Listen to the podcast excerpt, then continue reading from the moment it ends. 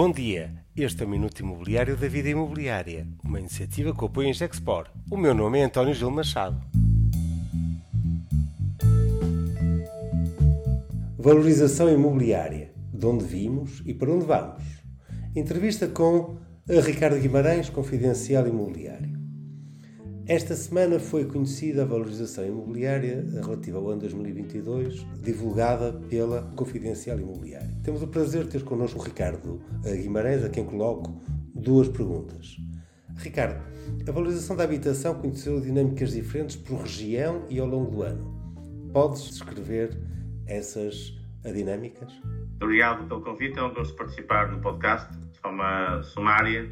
De facto, nós publicamos o índice resultado para o final do ano. No geral, o mercado valorizou dezoito vírgula sete por cento, mas na verdade este é um resultado que tem por trás comportamentos muito distintos geograficamente, em função também de, do estado de maturidade dos diferentes mercados. Se no passado uh, os mercados mais valorizados, mais caros, eram aqueles que também tinham maiores valorizações, nomeadamente os centros de Lisboa, do Porto. Na verdade, mais recentemente, aquilo que se observa é que são os mercados periféricos que partem de bases relativamente reduzidas de preço, que observam grandes valorizações. Portanto, nós temos Lisboa a valorizar sete por cento no ano de dois mil e vinte e dois, portanto, muito abaixo destes dezenove por cento. Uh, e, ao mesmo tempo, temos muitos mercados a valorizar acima de vinte por cento e até trinta por cento. Na verdade, são fortes valorizações, mas, como disse, resulta, uh, de alguma maneira, de uma recomposição do mercado com os, as geografias mais baratas aproximarem-se uh, das, das geografias mais caras uh, e a saírem de patamares de valor muito, muito baixos. A evolução ao longo do ano uh, foi, portanto, uniforme ou começamos o semestre de uma forma e acabamos o ano de outra? É, o ano dois mil e vinte e dois foi um ano que acabou por, em vários números, superar o ano dois mil e vinte e um, mas a diferença eh, entre os dois anos é que, de facto, o ano de vinte e um foi um ano em crescendo, seja em valorização, seja também em dinâmica de vendas. O ano de vinte e dois foi um ano que acabou por ter uma trajetória ao contrário, de alguma perda de dinâmica, em especial no segundo semestre.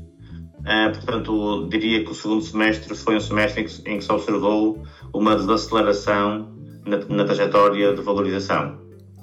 Considerando uh, esta reta a final do ano, uh, qual a expectativa da evolução da valorização imobiliária em dois mil e vinte e três?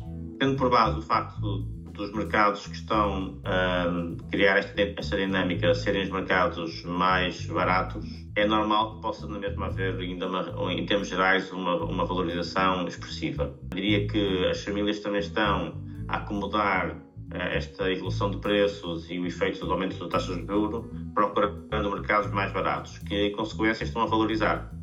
Portanto, ou seja, eu diria que é normal que haja uma valorização uh, abaixo da registrada em vinte e dois, mas mesmo assim que o mercado como um todo valorize, impulsionado pela dinâmica nas geografias mais baratas.